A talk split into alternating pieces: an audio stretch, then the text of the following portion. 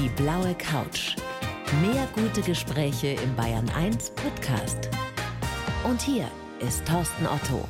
Wolfgang Stark, freue mich sehr, dass Sie da sind. Herzlich willkommen. Ja, vielen Dank, äh, freue mich auch. Ein Niederbayer und ein Oberpfälzer auf der blauen Couch. Freue mich sehr, dass das klappt. Ja, freue mich auch. Aber wie gesagt, da glaube ich, gibt es keine Probleme zwischen Niederbayern und Oberpfälzer. Na, die schönsten beiden bayerischen Dialekte, muss man ja sagen, oder? Ja, absolut. Absolut. Werden wir uns gut verstehen, hoffe ich. Äh, haben denn die Spieler, wenn sie in Berlin oder in Hamburg gepfiffen haben, haben die sie immer verstanden? Ähm, ich denke, da hat's, das war situationsabhängig. Also es hat bestimmt Situationen äh, gegeben, äh, wo man dann mal kurz mal so auf Konfrontationskurs war mit den Spielern, die zwar gewusst haben ungefähr, äh, was ich gemeint habe, aber mich eigentlich vom Dialekt nicht verstanden habe. Aber äh, wichtig war, dass unterm Strich rauskommen ist, sie haben gewusst, was ich gemeint habe und äh, dann das Ziel erreicht. Sie haben sich da aber nie verstellt, oder? Sie haben sich nie verbogen und immer so äh, geredet, wie Ihnen der Schnabel gewachsen ist. Ja, genau, genauso soll es eigentlich auch sein. Also äh, klar hat man natürlich vers schon versucht, das ein oder andere Mal so, ja, so mehr ins Hochdeutsche reinzugehen, aber ähm, wenn man natürlich auf dem Platz steht, äh, es gehören Emotionen dazu, die ja der Schiedsrichter relativ wenig zeigen kann im Vergleich zu den Spielern. Ja, und dann spricht man einfach so wieder, wie einem der Schnabel gewachsen ist. Und es gehört ja auch das Nonverbale dazu. Die Körpersprache ist ja für einen Schiedsrichter ganz wichtig. Genau, also das kombiniert äh, haben die Spieler auch bayerisch verstanden. die bayerische Körpersprache. Ich meine, sie genau. waren ja bekannt dafür, dass sie schon, sie konnten schon äh, gucken. Wenn sie geschaut haben, dann haben die schon gewusst, wo es lang geht. Zumindest meistens. Ja, ich denke mal, äh, das hat man sich so im Laufe der Zeit also ein bisschen angeeignet. Also die Spieler haben auch gewusst, äh, wer kommt jetzt da heute als, als Schiedsrichter, äh, wer ist es, ja, wie ist der Herr, wie ist der Herr stark, wie reagiert der? Und ähm, ja, manchmal kommt mir ein bisschen streng rüber. Ja, es hat auch immer geheißen, na, der Schiedsrichter stark, der ist so ein bisschen streng und, und äh, kommt dann auch so ein bisschen arrogant rüber. Aber ich denke mal, das ist auch so ein bisschen dem geschuldet, weil man sich halt einfach auf die Situationen einfach konzentriert. Und äh, also ich habe es noch nie geschafft, wenn ich mir auf irgendeine Situation konzentrieren muss und wenn man unter Strom steht, äh, dass, dass ich da dabei lachen kann. Das kann ich zwar den, im Nachgang, wenn die Situation dann fertig ist, aber da ist man so konzentriert und voller Adrenalin dann schaut man halt einfach ein bisschen strenger. Aber jetzt hier bei mir auf der blauen Couch wirken Sie unglaublich entspannt. Und Sie gucken sehr, sehr freundlich. Mir ist es gerade am Anfang schon aufgefallen. Also ich kenne Sie ja nur aus dem Fernsehen. Mhm. Und dieser strenge Blick beim, beim Spiel, also wenn Sie gepfiffen haben, der war schon auffällig. Jetzt schauen Sie ganz anders. Ja, das ist dann meistens dann auch immer so, wenn man dann, ja, also nach dem Spiel mit den ein oder anderen Spieler oder Verantwortlichen zusammenkommt und dann äh, in einer lockeren Atmosphäre dann auch über das Spiel spricht, äh, dann kommt äh, der sogenannte zweite Eindruck, ja, also außerhalb des Spieles, dann haben dann viele dann auch bestätigt, naja, sie sind doch eigentlich gar nicht so streng oder, oder so arrogant, wie man immer sagt, oder sie kommen auch gar nicht so rüber. Aber Und das wurde Ihnen nachgesagt, dass Sie arrogant sind? Ich glaube, das wird äh, meistens ein, ein Schiedsrichter nachgesagt, äh, dass man irgendwie ja streng und, und arrogant wirkt. Vielleicht war das bei mir zu meiner ja, damaligen Zeit, also doch schon wieder jetzt einige Jährchen her, vielleicht ein bisschen extremer wie bei dem äh, einen oder anderen, aber das ist einfach so. Man, man wirkt vielleicht so für einen, für einen Außenstehenden, aber wenn man dann selber mit der Person gesprochen hat, ist man eigentlich immer zu der Erkenntnis gekommen, ja, so verkehrt ist der eigentlich gar nicht. Gibt es denn Spieler, mit denen im Nachhinein dann sowas wie eine, wie eine Freundschaft oder eine gute Bekanntschaft entstanden ist? Darf ein Schiedsrichter das? Äh, dürfen ja, aber eigentlich weniger. Also die, die Spieler gehen eigentlich nach dem Spiel ihren eigenen Weg, die, die Schiedsrichter gehen ihren eigenen Weg. Ähm, Wie ist es mit den Trainern? Bei den Trainern ist es eigentlich äh, genauso, ist ähnlich. Klar kommt man mit den äh, ein oder anderen Spieler vielleicht am Platz ein bisschen besser aus. Man trifft sich auch öfter in einer Saison. Es ist dann ein, abhängig von der, von der Einteilung auch vom, vom DFB. Aber dass man dann sagen könnte, naja, da bauen wir jetzt also so eine richtige Freundschaft auf, das ist eigentlich nie der Fall. Aber es ist eine Frage des gegenseitigen Respekts, oder? Ja, ich nehme absolut. an, dass das ganz, ganz wichtig ist auf dem Platz, dass man sich gegenseitig eben respektiert und dass man akzeptiert, dass der andere auch nur seinen Job gut machen will. Ja, absolut. Also äh, ich habe ja oft auch äh, ich sage jetzt mal so, ja, so Angriffe äh, auf mich wegen irgendwelcher Entscheidungen jetzt auf dem Platz von den Spielern oder, oder auch danach von den Trainern eigentlich nie persönlich genommen. Ich habe das eigentlich immer auf die Funktion äh, Schiedsrichter bezogen, weil in dem Moment bist du ja nicht auf dem Platz die die Person Wolfgang Stark, sondern der Schiedsrichter Wolfgang Stark. Ne? Und das Wochenende drauf bei einem Kollegen, der dann Meier, Huber oder Müller heißt, ist eigentlich im Prinzip genauso. Also viele Dinge darf man dann einfach nicht zu persönlich nehmen. Wobei das sicherlich manchmal schwierig war. Also wenn jetzt so ein, ein Vulkan wie Christian Streich, der, der Trainer vom SC Freiburg, der da an der Seitenlinie abgeht, Wahnsinn wie, wie Zäpfchen manchmal. Mhm. Also wie schwer war das für Sie, da den auch mal wieder runterzuholen, mit dem umzugehen? Weil privat muss das ja ein grandioser Typ sein. Also zum Beispiel der, der Trainer Streich, mit dem bin ich eigentlich immer super ausgekommen. Also, weil das eigentlich für mich immer so ein Typ war, der war gerade heraus. Also der hat sich nicht verstellt, der, der war nicht link. Klar äh, ist der sehr, sehr impulsiv. Das kann ich auch sein auf dem, auf dem äh, Platz. Und, das heißt, da äh, fällt dann schon auch das ein oder andere Wort. Ja, aber nie unter der Gürtellinie, nie, nie beleidigend. Also es weiß jeder ganz genau, was er sagen darf und äh, sagen muss. Aber duzt man sich da? Wenn man sich länger kennt? Also eigentlich ist so, dass, äh, dass sich das die ich sag mal, die letzten vier, fünf Jahre ganz massiv geändert hat. Also äh, zu meiner Anfangszeit, äh, da hat man sich eigentlich immer gesiezt, also sowohl Spieler wie, wie auch Trainer.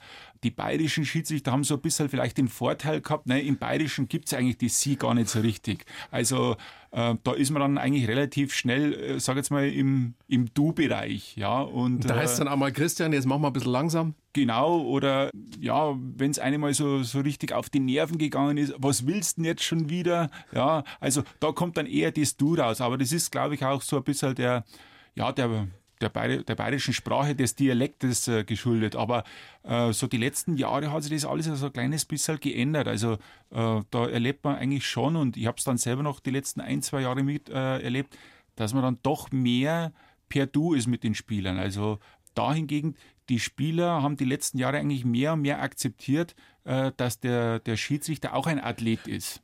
Ja, das hat sich natürlich auch erst so ergeben. Ich kann mich noch erinnern, so in, in, in meiner Jugend in den 70ern, in Anfang der 80er, da gab es immer noch auch in der Bundesliga Schiedsrichter, die ein, eine ordentliche Plauze hatten. Das ist ja heute undenkbar.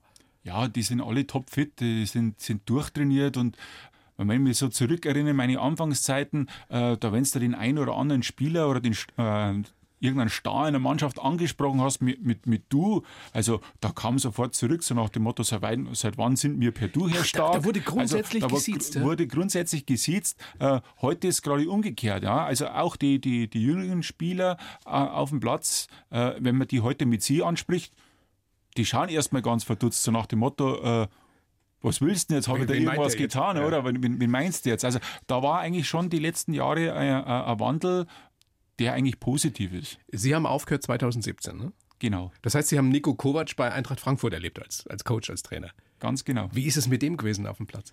Ja, ich sag mal, ähm, wenn du so, so lange in dem Geschäft dabei bist äh, und so viel Erfahrung hast, ähm, das wissen die Trainer natürlich auch. Da ist der, sag mal, der Umgang ganz anders, wenn jetzt ein bisschen ein jüngerer Schiedsrichter kommt. Also beim jüngeren Schiedsrichter versucht man vielleicht am Anfang so ein bisschen zu testen, wie weit okay, kann man ja. gehen.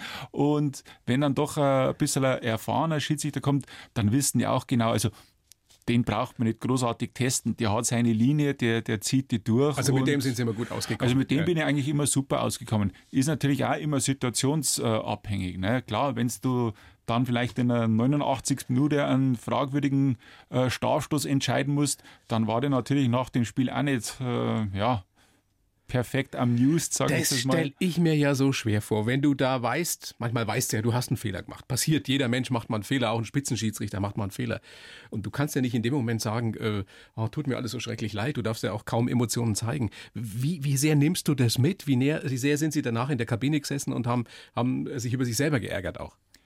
Ja, zunächst ist es ja so, dass du auf dem, auf dem Spielfeld ja von deiner äh, Entscheidung ja hundertprozentig davon überzeugt bist, dass sie richtig ist. Sonst würdest du ja diese Entscheidung nicht treffen.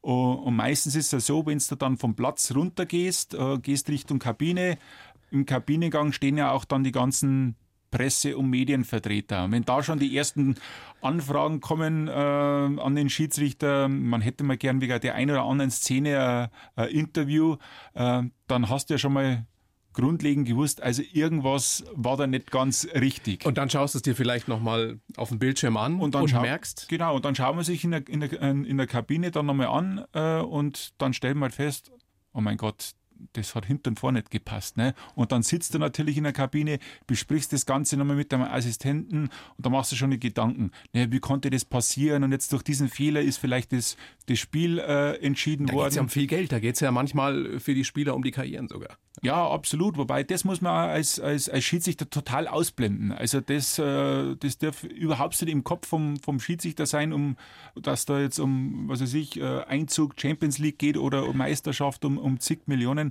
Also das muss man ausklammern. Aber selber haben wir auch die, den Ehrgeiz, ja alles richtig zu machen. Ne? Ähm, Was aber nicht geht, man macht nie alles richtig. Ja? Also kein die, Spieler macht alles richtig, kein das Trainer. Wird's, das wird es nie geben. Also es wird nie einen Schiedsrichter geben, der 90 Minuten alles richtig macht. Und genauso ist es beim, beim Spieler auch. Aber ich sag mal, die, die dicken Fehler, äh, die überwiegen halt dann einfach und da macht man sich dann nach dem Spiel schon unheimlich Gedanken. Also da ist dann oft so, wenn du dann am nächsten Tag nach Hause kommst, äh, am Sonntag, bei einem Samstagsspiel, der Sonntag ist gelaufen. Wie schwer oder wie leicht war es für Ihre Frau, sie dann wieder aufzubauen? In solchen Situationen? Ich meine, man braucht ja, da ist ja angewiesen auf die, auf die Nächsten, auf die Liebsten. Ja, absolut. Also äh, ich sag mal, da habe ich vielleicht den Vorteil gehabt, dass meine Frau also mit äh, Fußball nicht so viel am, am Hut gehabt hat. Ne, die hat dann gesagt, ja, schaust dir das in, in, in Ruhe nochmal an, äh, analysierst das nochmal, aber du kannst es jetzt eh nicht mehr ändern. Du hast dein Bestes gegeben. Du hast dein Bestes gegeben. Das Spiel ist vorbei. Ja, und selber hat man sich dann schon oft so mal mit Gedanken dann befasst, na, jetzt wenn du da irgendwie so eine Zeitschaltuhr hättest, dann könntest du nochmal zurückdrehen und dann wird es die Entscheidung dann richtig machen. Aber äh, im Endeffekt ist dann eben so, dass man das Ganze dann nach einer gewissen Zeit ausblenden muss. Ja, also man analysiert das Ganze, schaut sich das an, um einfach diesen Fehler bei den nächsten Spielen äh, dann nicht mehr zu praktizieren. Aber es ist einfach dann passiert, man kann es nicht mehr rückgängig machen. Wenn Spieler hier bei mir auf der blauen Couch sitzen, die vielleicht gerade ihre Karriere auch beendet haben, die erzählen dann davon, dass sie, obwohl sie auf der ganzen Welt waren, eigentlich nur Hotels, Flughäfen und Stadien gesehen haben. Ist das bei Ihnen anders? Ist beim Schiedsrichter eigentlich genauso. Das heißt, Sie waren schon fast überall und, und kennen nichts von der Welt. Oder ja, wenig? Ähm, es ist so, wenn man gerade bei den, bei den internationalen Spielen, also Champions League, da war es eigentlich immer so, dass an, am, am Spieltag äh, gab es immer so ein Sicherheitsmeeting äh, im Stadion. Äh, das war dann meistens so gegen halb elf oder elf Uhr beendet. Und bis zum, bis zum Mittagessen, also bis zwölf, halb eins, da haben wir dann so eine Stunde Freizeit gehabt. Das ist so durchgetaktet, ja? Absolut, ja. Und also diese eine Stunde haben wir dann einfach immer genutzt, dass man dann gesagt hat, äh, mit, dem, mit dem Betreuer, wie weit ist es im Zentrum, was, was können wir jetzt diese eine Stunde noch, noch anstellen. Und dann war es oft so, dann ist man irgendwo ins Zentrum gefahren, ist da eine halbe, dreiviertel Stunde spazieren gegangen, hat sich irgendwas äh, angeschaut, Ein beispielsweise in, Ma in Mailand Mailänder Dom angeschaut, gegenüber einer Kaffeerei, einen Kaffee oder Cappuccino getrunken und dann zurück ins Hotel. Also zumindest hat man sagen können, man hat jetzt nicht nur Stadion, Flughafen oder Hotel, Mailand zum Beispiel hat man zumindest sagen können, man war im Mailänder Dom. Aber für mehr hat einfach die, die Zeit nicht gereicht, weil ähm, man hat eine Aufgabe gehabt, das Spiel und äh, ein alter Ausspruch äh, war ja auch immer, ich sage jetzt mal von äh, von den Schiedsrichterchefs, auch bei der UEFA, ihr seid unterwegs zum Spiel und nicht unterwegs als Touristen. Und das ist eben dann auch von der Zeit her so durchgetaktet und ja, da blieb nicht recht viel Zeit, irgendwas anzuschauen. Trotzdem gibt es eine Lieblingsstadt, in der Sie zwar schon waren, die Sie aber gerne besser kennenlernen würden? Ja, ich denke mal, es gibt, es gibt mehrere schöne Städte. Also wenn man nur mal vergleicht, mal in, in England, London, äh, eine Riesenstadt, da gibt es eine äh, so viele Möglichkeiten, was man da alles äh, äh anstellen kann. Und Sie kennen Wembley. Äh, ja, Wembley war ich leider selber noch nicht drin. Äh, ich war gerade in der Phase, wo das, äh, das alte Stadion dann geschlossen worden ist und äh, das neue dann gebaut worden ist. Und also ich konnte weder im alten Wembley noch im neuen Wembley äh, Spiele leiten. Ich war genau in der Zeit dann äh, im Einsatz, wo die Länderspiele dann in Manchester ausgetragen worden sind. Aber Trotzdem, äh, es hat Gelegenheit gegeben bei Chelsea London, bei Arsenal London, aber trotzdem, viel Zeit war nicht, um äh, von London irgendwas zu sehen. Ich muss, ich muss das ja natürlich fragen für alle Fußballfans. Gibt es ein, ein Lieblingsstadion, ein Stadion, in dem die Atmosphäre definitiv am, am schönsten ist? Also für mich war eigentlich immer das absolute Lieblingsstadion äh, Liverpool. Anfield Abstand. Road. Die Anfield Road. Ähm, ich habe da relativ viele Spiele gepfiffen, gerade Qualifikation zur, zur Champions League oder in der Champions League äh, selber Gruppenphase. Also die ganze, die ganze Atmosphäre, äh, allein wenn du, wenn du schon reinkommst am Anfang vom Spiel, dieses äh, äh, Never Walk Alone. Die singen 90 Minuten, na, 120 Minuten, die singen ja vorher und nachher weiter, ne? Also das ist, das ist der Wahnsinn. Das ist, äh, schon äh, eine besondere Atmosphäre. Also auch in, in, in, den anderen Stadien wird von der ersten bis zur letzten Minute gesungen, aber äh, Liverpool äh, hat schon was Spezielles. Noch unter Klopp? Äh, Haben Sie den erlebt an der Seitenlinie? den Jürgen Klopp habe ich erlebt, aber nicht als Trainer von, von Liverpool, sondern als Trainer äh, in äh, Mainz und, äh, Dortmund. und Dortmund. Aber Liverpool, das war dann leider schon nach meiner Zeit. Kann man mit dem reden? Also ist das einer, der zuhört, wenn er da so unter Strom steht? Ähm, während des Spiels ist es ein bisschen schwierig. ja, aber äh, nee, der Jürgen Klopp, da muss man wirklich mal äh, eine Lanze brechen. Nach dem Spiel, wenn irgendwas mal nicht optimal gepasst hat, da ist er des Öfteren mal in die Kabine reingekommen und da haben sie wirklich ganz normal und sachlich unterhalten. Also er hat das auch oft verstanden, dass er gesagt hat, ja okay, ihr habt's nur, ihr habt's nur eine Perspektive, ja, es ist schwierig für euch. Also nach dem Spiel konnte man sich mit dem eigentlich immer super unterhalten. Während dem Spiel ist er natürlich total unter Adrenalin, ist klar, da ist dann auch, auch schwierig ähm, von den ganzen Emotionen her, ähm, da einen Trainer dann auch, auch zu erreichen. Ja, aber äh, nach dem Spiel, wenn dann alle runtergefahren sind und das Ganze dann sachlich betrachten, hat man sich eigentlich immer sehr gut austauschen können. Gerade gestern ja in der National Football League, in der NFL in Amerika, American Football, die Halbfinals. Ich weiß nicht, ob Sie das verfolgen, ob, ob Sie da äh, Ja, schauen. äh, ein bisschen verfolge ich das Ganze auch. Ja. Ähm, da gab es ja auch äh, gehörige Diskussionen um die Schiedsrichter. Das sind ja jetzt alles Profis, Mhm. Profi-Schiedsrichter dort. Warum gibt es das beim Fußball bei uns noch nicht, Profi-Schiedsrichter?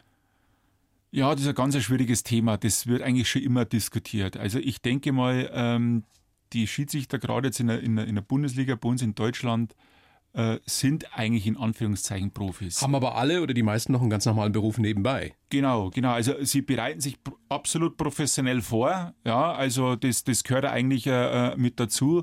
Aber das ist eigentlich schon immer diskutiert worden. Profischiedsrichter. Es, es steht ja eigentlich nur äh, dieser Ausdruck im Raum, Profischiedsrichter. Aber was da alles dahinter steckt, Absicherung, dass man einen Vertrag braucht, wie lange soll der Vertrag laufen? Was passiert, wenn die, Leis äh, die Leistung mal, äh, mal nicht passt? Was ist, wenn sie der, wenn sie der Schiedsrichter verletzt? Also das sind alles Punkte, die eigentlich noch nie so richtig äh, diskutiert worden Aber sind. wären Sie dafür? Oder wird das kommen auch?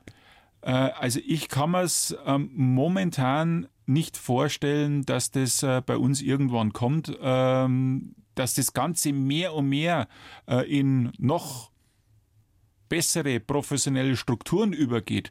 Das kann ich mir vorstellen. Aber dass man irgendwann mal sagt, wir haben nur Profi-Schiedsrichter, es wäre wünschenswert, ganz klar. Äh, aber da sind noch so viele äh, Details zu klären, wo man noch gar nicht so richtig Okay. dran denkt. Trotzdem, ein Argument der Befürworter ist ja immer, ähm, die Jungs verdienen ja einen Bruchteil dessen, ich meine, das ist eine Aufwandsentschädigung, was ihr da kriegt, dessen, was die, was die Profis, was die Spieler verdienen. Und deswegen ist das nicht auf Augenhöhe.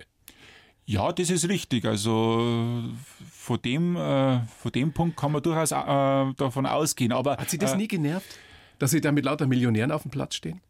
Äh, Und Sie selber sind auch ein Top-Athlet, sind, sind einer der, der weltbesten Schiedsrichter und verdienen irgendwie, äh, weiß ich nicht, was habt ihr da verdient? Ein paar hundert Euro pro Spiel oder tausend Euro pro Spiel? Nee, also es gibt schon, also für ein, für ein Bundesligaspiel hat schon 3000 Euro brutto gegeben. Okay, Ja. Also es ist jetzt nicht schlecht. Klar, es könnte, Aber nicht vergleichbar, Es ja. könnte immer mehr, äh, könnte natürlich immer mehr sein, ist nicht vergleichbar. Aber auf der anderen Seite äh, ist ja auch so, äh, wenn man jetzt einen Profi-Schiedsrichter hat, sagen wir mal, es gibt jetzt Profi-Schiedsrichter, pfeifen die dann wirklich besser? Das ist das eine. Auf der anderen Seite, wenn ich mir vorstelle, es gibt so viele Athleten äh, bei uns in Deutschland, gerade im, im, gerade im Bereich äh, Wintersport ja, oder auch Leichtathletik. Ja, also die trainieren auch im Prinzip Tag und Nacht und verdienen auch relativ wenig, werden Weltmeister, werden Olympiasieger. Also wenn man die dann mal wieder vergleicht, was die leisten mit Profifußballer, ja. also Das ist ähm, richtig. das ist dann schon erschreckend teilweise.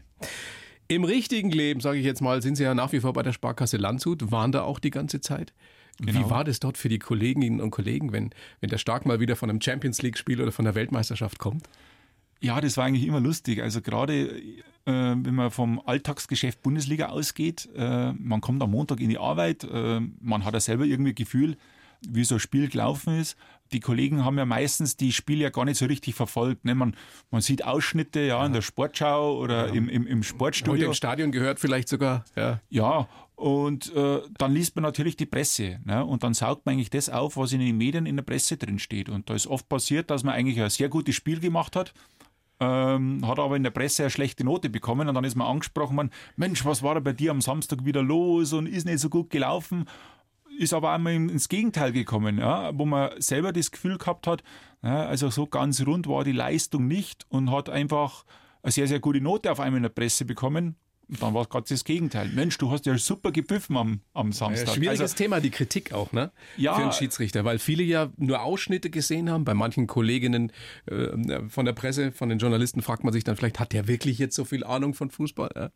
Ja, äh, ich sag mal, aber das gehört, das gehört mit dazu und da muss man selber damit klarkommen und auch damit umgehen. Und äh, allerdings, das spiegelt halt auch das, was dann die Öffentlichkeit wahrnimmt. Also äh, klar, die, die Arbeitskollegen sind jetzt bei weitem nicht so die Fußball- oder, oder, oder Schiedsrichter-Experten. Ja? Die saugen dann das auf, was, was in der Presse dann drin steht und mit dem wirst du dann eben konfrontiert. Und du musst damit leben.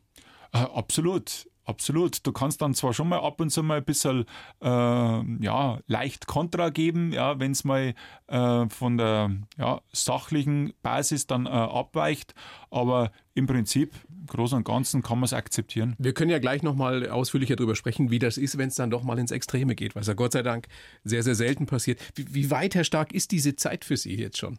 Wie weit weg ist das? Ja, also eigentlich, wenn man, wenn man jetzt halt überlegt, äh, das sind jetzt knapp eineinhalb Jahre, das ist eigentlich gar nichts, mhm. aber, aber trotzdem ist schon, ja, ich möchte jetzt nicht sagen relativ weit weg, aber es ist, es ist weit weg. Ja, also, Was vermissen Sie am meisten? Ja, also gerade am Anfang hat man am meisten eigentlich so vermisst den, den kompletten äh, Ablauf, den kompletten Tages- und Wochenablauf, den, den Rhythmus. Ja, man hat gewusst, äh, von, von Montag bis, bis Donnerstag bist du im, im Training gestanden, äh, hast deine Spiele analysiert, hast die mit die äh, mit den äh, Assistenten zusammen telefoniert, hast die, die letzten und die zukünftigen Spiele besprochen, bist am Freitag zum Spiel gefahren, Samstag äh, vor Ort das Spiel gemacht, am Sonntag zurück das war am Anfang schon so ein bisschen eine Umstellung. Ja. Also der, der, der Ist ganze, langweilig geworden? Äh, ich würde jetzt nicht sagen langweilig, aber äh, der Rhythmus hat einfach gefehlt. Ja. Also plötzlich warst du äh, von, von Montag bis Donnerstag äh, zu Hause, hast gewusst, du brauchst jetzt nicht mehr so viel trainieren, weil du äh, ja nicht mehr aktiv bist. Aber trotzdem hat es äh, spätestens am zweiten Tag hat's gekribbelt. Ne? Ist Ihre Frau froh, dass Sie jetzt mehr zu Hause sind oder sagt sie, sucht da mal wieder was?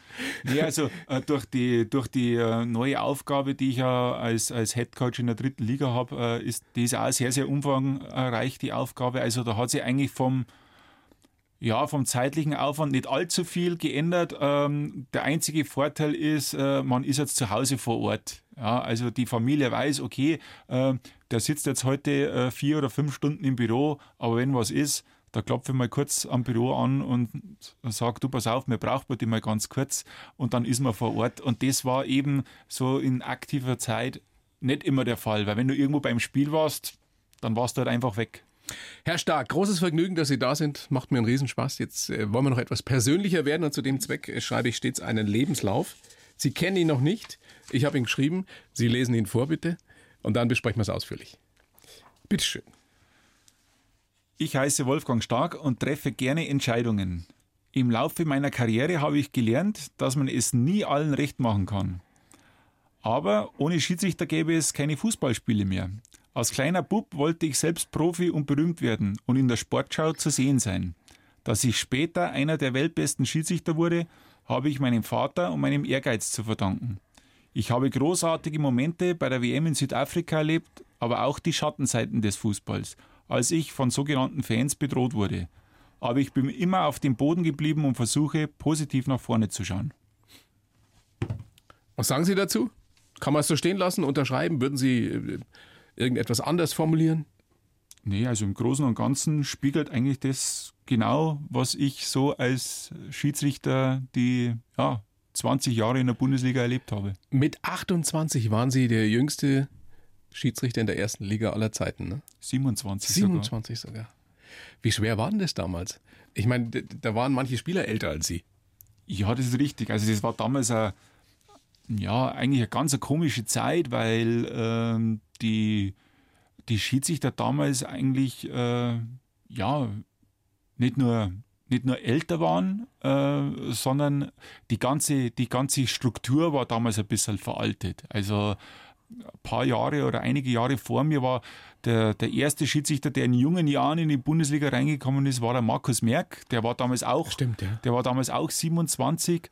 Das war schon eine Riesenausnahme und dann kommt er äh, ein paar Jahre später nochmal so, so ein Junger nach und äh, eigentlich war das immer so mit, ja, so Ende 30, mit Ende 30, Anfang 40 ist man, ist man damals so als Schiedsrichter in, der, in, der, in die Bundesliga reingekommen und, und plötzlich taucht da so ein 27-Jähriger auf. Also das war schon ganz, ganz komisch, äh, nicht nur für die Spieler, sondern auch für das ganze Umfeld. Mhm. Vielleicht sogar schwieriger für die Kollegen als für die Spieler, oder?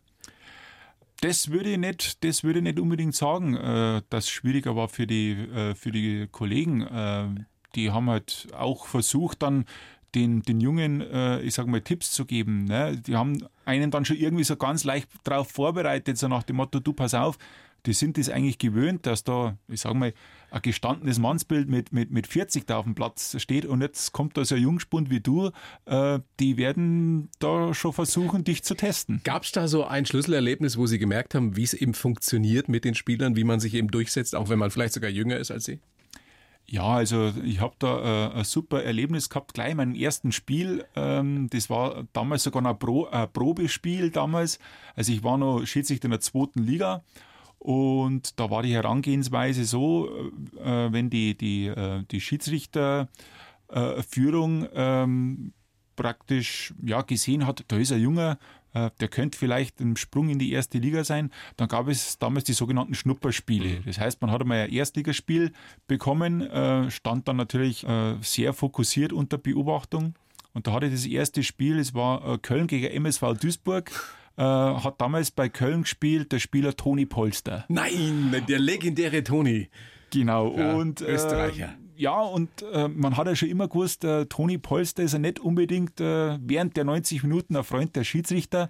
Und der hat eben die ersten Minuten versucht zu testen, ja, wie, wie weit kann er gehen. Und bei einer Einwurfentscheidung sind wir dann mal so richtig äh, aneinander geraten. Und äh, so zwei, drei Minuten später haben wir gedacht, ja, jetzt muss der irgendwas einfallen lassen, weil ähm, der macht dir vielleicht das ganze Spiel kaputt. Und bei einer Spielunterbrechung bin ich dann äh, zu dem Toni Polster hingelaufen, habe gesagt, jetzt passen wir auf, Herr Polster, ähm, das geht so nicht. Ähm, vor allem ist es ja so, Sie als Österreich und ich aus Bayern, also zumindest vom, vom Dialekt haben wir schon ein bisschen was gemeinsam und wir verstehen uns ja untereinander. Die anderen Spiele sind ja eigentlich alles in Anführungszeichen Preußen und wir zwei, wo uns jetzt eigentlich vom Dialekt her gut verstehen, wir machen uns das Leben schwer. Da hat mir der auf die Schulter äh, geklopft und hat gesagt, da hast eigentlich recht. Warum? Und ab dem Zeitpunkt, immer wenn ich dann wieder ein Spiel gehabt habe und der Toni Polster ist dann vorm Spiel beim Warmlaufen schon auf mich zugekommen und hat gesagt, Schiri, heute können wir uns wieder unterhalten. Das zeigt, das zeigt aber auch, dass man als richtig guter Schiedsrichter auch ein guter Psychologe sein muss.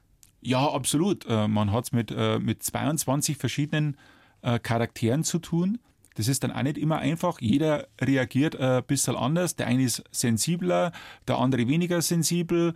Ähm, da muss man dann schon auch die, die richtige Mischung dann finden. Und im Laufe der Zeit und der Erfahrung weiß man dann auch, äh, mit welchem Spielertyp man es zu tun hat. Okay, das heißt klassische Manageraufgaben letztendlich.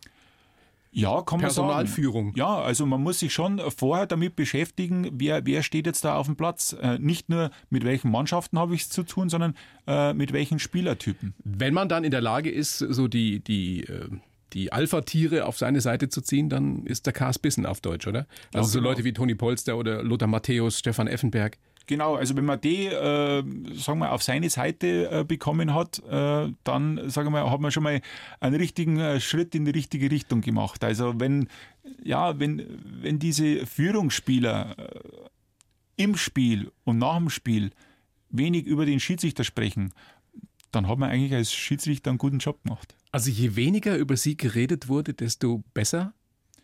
Ja, also nicht nur von Spielerseite, sondern auch von, von den Medien. Es heißt da auch immer, äh, je weniger dass der, der Schiedsrichter auffällt, umso besser ist es. Und wenn man äh, nicht in der Kritik steht in den Medien und auch nicht in der Kritik bei den Spielern, ähm, dann hat man zumindest nach außen hin einen guten Job gemacht. Was ist denn der Unterschied jetzt aus Ihrer Sicht überhaupt zu dieser Spielergeneration, die ich gerade angesprochen habe? Matthäus äh, Effenberg und heute äh, Manuel Neuer, Thomas Müller, äh, Ribéry, Lewandowski. Kann man da einen grundlegenden Unterschied feststellen, wie die sich auf dem Platz geben, wie die in der Kommunikation auch mit Ihnen, mit den Schiedsrichtern sind? Ja, da, da hat man schon einen äh, Unterschied feststellen können. Also zum einen hat sich ja der ganze Fußball ja verändert, die letzten 10, 20 Jahre. Also wenn man sich Spiele anschaut vor 20 Jahren und heute. Ähm, das ist, das ist wie in Zeitlupe. Ja, ne? das ist gar nicht mehr vergleichbar. Also das ist Ganze schneller geworden, ähm, athletischer geworden und da bleibt dann auch, ich sage jetzt mal, oft gar nicht so viel Zeit, dass man mit den äh, Spielern dann auf dem Platz äh, ja, dass man zum Kommunizieren überhaupt kommt.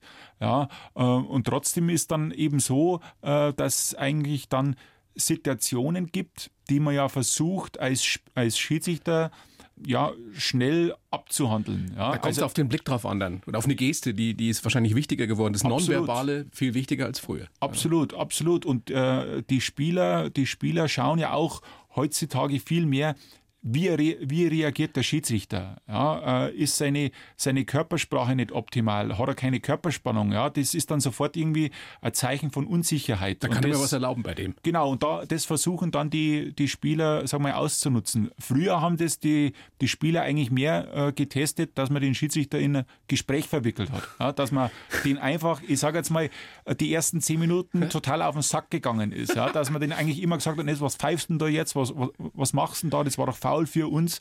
Äh, und heute ist es eigentlich mehr so, dass die Spieler auch schauen, äh, wie bewegt sich der Schiedsrichter. Ist das spannend, weil früher alles wesentlich langsamer war. Deswegen hat man mehr Zeit gehabt zum Quatschen. Ganz genau.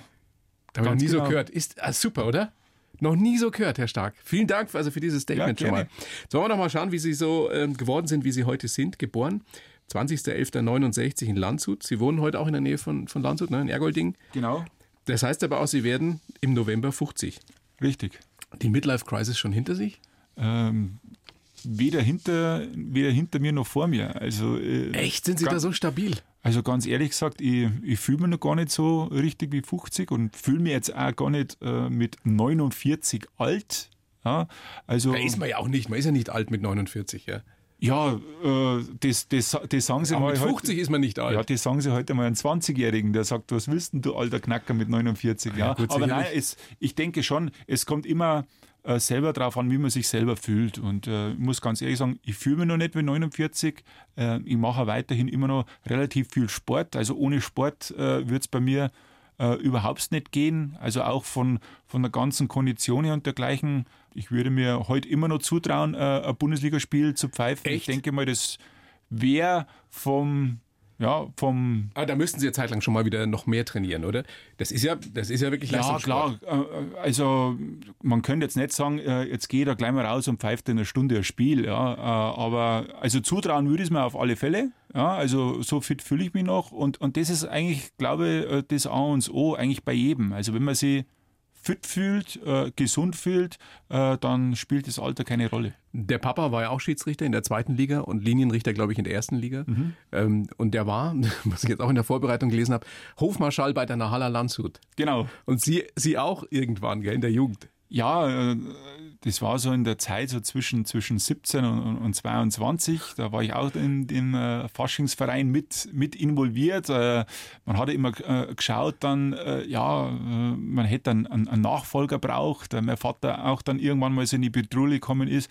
Naja, allzu lang will ich das dann doch nicht mehr machen. Und ja, so nach dem Motto, er hat mich zur Schiedsrichterei gebracht. Dann hat er auch versucht, dass er mich da auch irgendwo reinbringt und äh, das hat am Anfang relativ viel Spaß gemacht, aber äh, es war einfach zu zeitaufwendig und da war mir der Fußball äh, einfach äh, viel lieber als äh, was anderes. Wie lange haben Sie denn davon geträumt, dass Sie selber Profi werden? Also Spieler? Ja, es ist eigentlich schon losgegangen so mit, äh, mit, ja, mit mit drei, vier Jahren, wo ich das erste Mal so richtig auf den Ball drauf gehauen habe und äh, bin dann mit, mit fünf Jahren zum Fußballverein gegangen und dann schaust du dir am Samstag die, die Sportschau an. Äh, das war ja das einzige Medium, das wir damals gehabt haben. Ja, wir hatten sind, ja nichts. Da sind drei, vier Spiele gekommen, Ausschnitte, drei, vier, fünf Minuten. Und äh, klar, da ist eigentlich wie bei, wie bei meinen Spätzeln auch, ja, in dem Alter, du willst Profifußball werden. Haben Sie, willst, haben Sie Breitner noch erlebt, Hönes so, das waren Ihre Vorbilder wahrscheinlich? Ja, also so Paul Breitner, Karl-Heinz Rummenigge, das waren so meine, meine Vorbilder und äh, ab und zu habe ich dann auch mit dem Vater mal ins äh, Olympiastadion nach München fahren dürfen um da mal ein Spiel live zu sehen. Du bist zwar dann ewig weit weg gesessen, du hast dann gar nicht genau gewusst, ist es jetzt der Rummenigge, ist es jetzt der Breitner, wenn du irgendwo auf Reihe 70 oder 72 gesessen bist. Aber es waren einfach ganz andere Zeiten und äh, ja, und da glaube ich war auch für mich so der Tenor, Mensch, Profifußballer, das wäre doch super. Einmal in der Sportschau zu sein. Einmal in der Sportschau zu sein, ja. Also da ist eigentlich gar nicht um das gegangen, äh, dass du da äh, viel Geld verdienen kannst, ne? sondern du wolltest einfach dann im Fernsehen sein. Vielleicht wirst du sogar Nationalspieler, darfst das Nationaltrikot tragen, äh, da wird dann das Spiel in kompletter Länge äh, übertragen im Fernsehen. Das waren eigentlich so die Intuitionen, wo man dann gesagt hat, ah, ich möchte gern Profifußballer werden. Na, Sie waren ja auch gar nicht schlecht, Sie waren ja durchaus talentiert. Ich weiß nicht, was das Höchste, was Sie gespielt haben? Ja, also damals war äh, die äh, A-Jugend Bayernliga, das war die, äh, die höchste Jugendklasse. Äh, jetzt heute so vergleichbar mit der A-Junioren Bundesliga. Damals war diese A-Jugend Bayernliga zweigeteilt in, in Bayern. Also ganz so schlecht war ich nicht, aber wann, es hat nicht ganz gereicht. Wann haben Sie erkannt, dass andere vielleicht noch einen Tick schneller oder einen Tick begabter sind? Ja, ich glaube, das ist so dann so mit, mit, äh, mit 15, 16 ist das so ein bisschen schon losgegangen. Äh, da kommt man in die Pubertät. Ähm, dann, spät bei Ihnen gewesen. Dann, dann ja, äh, dann, dann wächst man auf einmal. Also ich habe eigentlich so mit, mit, mit, mit 15, 16 habe ich auf einmal von der Körpergröße äh, enorm zugelegt. Ähm, dann wird man ein bisschen schlachsiger, dann wird man auch ein bisschen, ein bisschen langsamer. Dann stimmt die Koordination auch nicht mehr so. Genau, die Übersetzung passt dann äh, nicht mehr. Äh, dann bin ich äh, damals in der A-Jugend ein bisschen ja, umgeschult worden, dann zunächst mal vom offensiven Mittelfeld ins Defensive, dann mal zurück in die, in die Abwehr und ja, und äh, da hat man dann auch mit, äh, mit 18 hat man dann einfach auch erkennen müssen, es gibt noch ein paar andere, die wo ein bisschen äh, besser waren. Frustriert ähm, gewesen? Nee, eigentlich überhaupt nicht, weil ich habe gewusst gehabt, so der, der Sprung damals, äh, die Spielvereinigung Lanzer hat damals in der, in der Bayernliga gespielt. Das war die, die, dritt, die dritthöchste Spielklasse. Und da als 18-Jähriger in die Bayernliga rein, äh, reinzukommen, das war, das war unheimlich schwierig. Und ich habe parallel ja bereits die Schiedsrichterei betrieben und habe mir dann so für mich dann so persönlich mal so Ziele abgesteckt. Und ich habe gewusst gehabt, na, vom Fußballerischen her kommst du wahrscheinlich über die Landesliga oder Verbandsliga nicht, nicht hinaus schaust du mal, wie weit dass du als äh, Schiedsrichter kommst. Also der Ehrgeiz kannst. war schon immer da. Sie wollten, egal was sie machen, mit dem Fußball, sie wollten ganz nach oben. Ja, absolut. Also äh, ich war eigentlich immer ehrgeizig, äh, habe eigentlich immer selber an mir dran gearbeitet. Das war auch schon, wie ich in der, in der Jugend noch, noch gespielt habe. Da, wenn das Training um, um 19 Uhr aus war, bin ich halt noch bis 19.30 Uhr auf dem, auf dem Platz gewesen und habe versucht, mich irgendwo in gewissen Bereichen äh, zu verbessern. Und der Papa hat sie immer unterstützt? Weil er ja auch selber Schiedsrichter war. Jetzt ist es natürlich so, speziell damals auch noch, Schiedsrichter war nicht unbedingt das Coolste, was man werden konnte. Ja, absolut. Also da haben wir viele Freunde, haben wir da immer gefragt, wie kannst du nur Schiedsrichter machen? äh, wie kommst du jetzt auf, auf die Idee und dergleichen? Und äh, ähm, das Ganze war eigentlich insoweit kurios, weil wir damals in der, in der Jugend und im Schülerbereich relativ selten mal einen geprüften Schiedsrichter hatten. Also da hat meistens irgendein Vater, Elternteil oder Betreuer gepfiffen. Und da war ich dann auch oft mit den Entscheidungen nicht ganz so einverstanden. Ne? Und irgendwann hat mein Vater dann mal zu mir gesagt, probier das einmal aus. Äh, mach die Schiedsrichterprüfung, probier das mal aus. Du wirst sehen, das ist gar nicht so einfach. Natürlich ist es nicht einfach, es ist sogar extrem schwierig. Wir haben ja am Anfang schon drüber gesprochen. Trotzdem wollen es nach wie vor nicht so viele, wie jetzt irgendwie Bundesliga-Profi werden. Ist ja klar. Oder Trainer werden. Ja, absolut. Wobei äh, damals war eigentlich auch nicht so jetzt der Ehrgeiz von mir, äh, gerade am Anfang, dass ich Bundesliga-Schiedsrichter werden wollte. Ich wollte einfach, äh, ich habe gewusst, äh, äh, im Fußballbereich, äh, da geht es nicht ganz nach oben, dann haben wir gedacht, jetzt machst du mal mit der Schiedsrichterei weiter, schaust du mal, wie weit, dass du überhaupt kommst. Ja, also da war überhaupt nicht irgendwie das ehrgeizige Ziel, das er jetzt als Fußballspieler gehabt hat. Also als Fußballspieler war das Ziel ganz klar da, ich möchte Profi-Fußball äh, äh werden.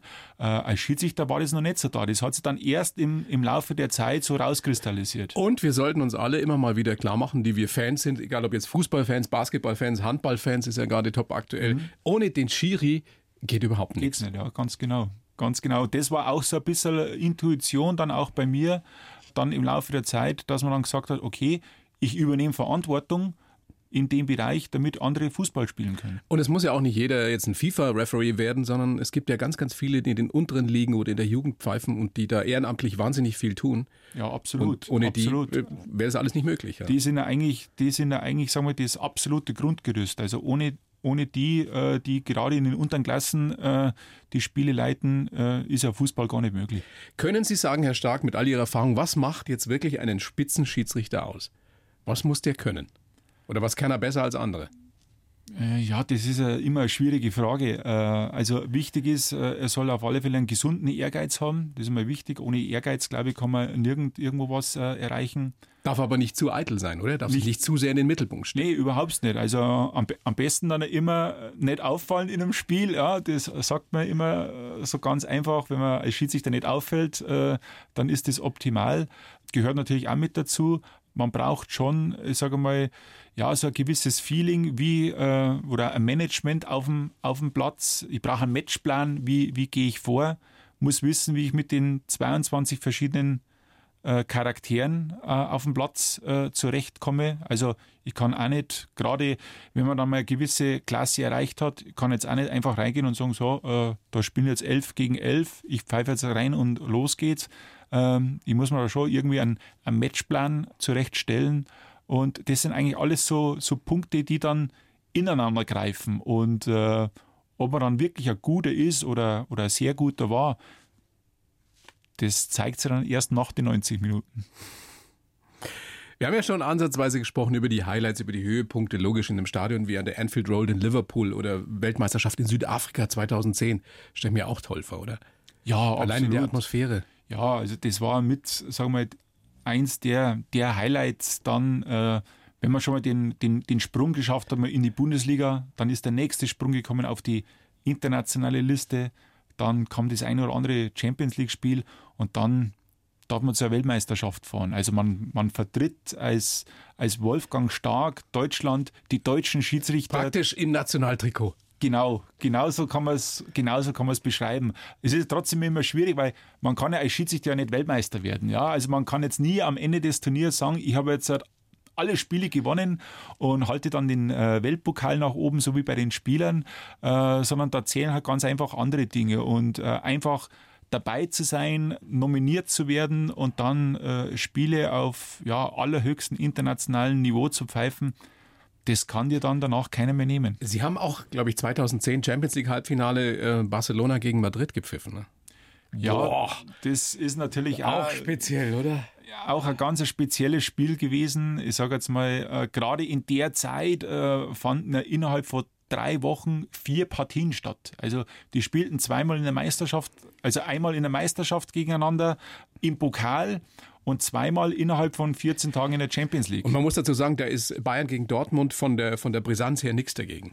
Ja, absolut. Also absolut. Also äh, die können sich auf gut bayerisch überhaupt nicht riechen. Ja?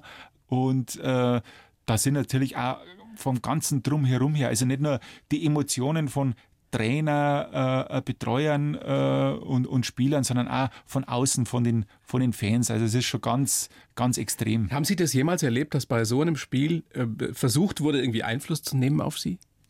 Hm, also Einfluss wird ja immer versucht, auf den Schiedsrichter zu nehmen äh, durch die Spieler auf dem, auf, auf dem Platz, Spielfeld. Ja, ja. Ja, also dass man da versucht, den, den, ich sag mal, den Schiedsrichter zu, zu verunsichern ja, ähm, wo ich vorher schon äh, erwähnt habe, dass die Spieler halt einfach schauen und testen, wie, wie weit können äh, wir Spieler heute beim Schiedsrichter gehen. Ich meine, das ja? ist klar, aber vorher oder nachher, dass man sagt, ja, man lädt ihn in ein noch tolleres Restaurant ein oder das, die, die größte Suite im Hotel und sowas. Nee, überhaupt nicht, weil das, das Ganze ist ja von der UEFA vorgegeben. Also das heißt also, die ganze Betreuung vor Ort äh, wird durch äh, ausgesuchte Leute von der UEFA und von den, von den Verbänden äh, durchgeführt. Also da ist man ja auch als, ich sage jetzt mal, als Schiedsrichter auch ein bisschen abgeschottet. Ja? Also, dass da auch gar keiner irgendwie an, an dir ran kann. Also, der und Geldkoffer käme gar nicht ins Zimmer. Überhaupt nicht. Überhaupt nicht. Und äh, ich sage jetzt mal, ähm, bin ja auch schon des, des Öfteren einmal mal, mal gefragt worden, ne, wo man dann gesagt hat, ja, und wird da nicht irgendwie versucht und Dings. Und ich habe dann immer gesagt, also, erstens mal wird es gar nicht versucht. Äh, zweitens mal ist es ja auch so, dass man da als Schiedsrichter dann auch verpflichtet ist, ja auch das zu melden. Weil du weißt ja nicht, vielleicht ist das vorher abgemacht vielleicht worden, dass, Test, man mal, ja. dass man mal gesagt hat, jetzt testen wir das Ganze mal. Und da dann einfach, ich sage jetzt mal, deine Karriere äh, und ich sage mal nicht nur die Schiedsrichterkarriere, sondern du, du, du setzt ja da so viel aufs Spiel, du bist da dann absolut gebrandmarkt und ich denke mal, das weiß jeder Schiedsrichter, dass das überhaupt nicht wert ist. Da müsste man schon ziemlich dämlich sein, um sowas zu machen. Ja, absolut. Jetzt haben Sie, äh, oder wir haben über die Highlights gesprochen, Herr Stark, und auch über das, was alles damit verbunden ist bei so großen Spielen. Da gibt es leider auch die Schattenseiten des Fußballs. Sie haben Fanausschreitungen erlebt, Sie haben auch auf dem Platz erlebt, dass, dass Spieler Sie körperlich attackiert, äh, attackiert haben. Damals bei der Relegation, was war das? Düsseldorf gegen Hertha? Mhm, genau. Ja. Wie, wie, geht man mit sowas um? Wenn es plötzlich auf dem Platz völlig aus dem Ruder läuft und Spieler einen angreifen und Fans danach äh, böse Briefe schreiben oder, weiß ich nicht, sogar äh, Drohungen aussprechen. Ja, ich sag mal, das sind natürlich die, die Schattenseiten, äh, die man natürlich nicht, nicht so gerne äh, erleben will. Klar äh, muss man sich mit dem Ganzen natürlich auseinandersetzen. Ähm, gerade bei dem Spiel ist ja um ja, relativ viel gegangen. Eben, wer spielt die Saison drauf in der, in der ersten Liga, wer in der zweiten.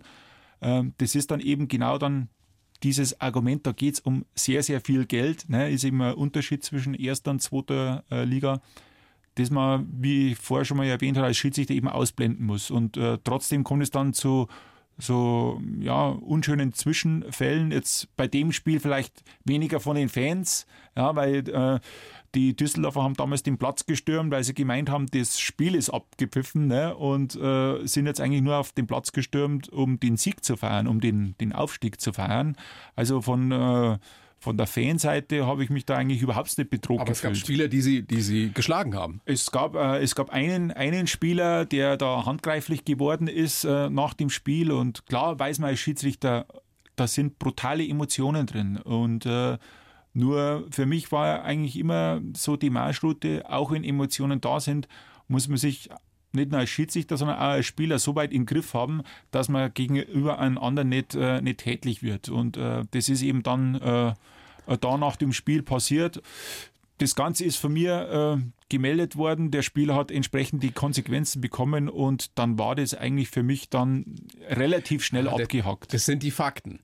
Da sitzt du aber danach dann in der Kabine und und denkst dir, was? Was ist jetzt da los gewesen? Was ist da passiert? Da muss es doch auch in, in Ihnen gebrodelt haben, oder? Ja, natürlich, absolut. Äh, du, du sitzt dann schon in der, in der Kabine und äh, bist eigentlich dann so ein bisschen, ja, den Tränen nahe, weil man dann sich denkt, äh, warum passiert sowas? Warum kommt so eine Reaktion vom Spieler rüber, wo du dir ja auf dem, auf dem Spielfeld ja gar nichts zu Schulden kommen hast lassen. Ähm, man hat es dann, oder ich habe das dann schon später so ein bisschen ähm, einordnen können, dass das einfach die Emotionen dann vor dem Spieler sind, die eben dann mit, mit ihm äh, durchgegangen sind. Und Trotzdem ist es dann doch ein Punkt, wo ich dann ganz klar sage, das gehört nicht auf dem Fußballfeld. Also nicht nur auf dem Fußballfeld, sondern auch nicht äh, unmittelbar nach dem Spiel dazu.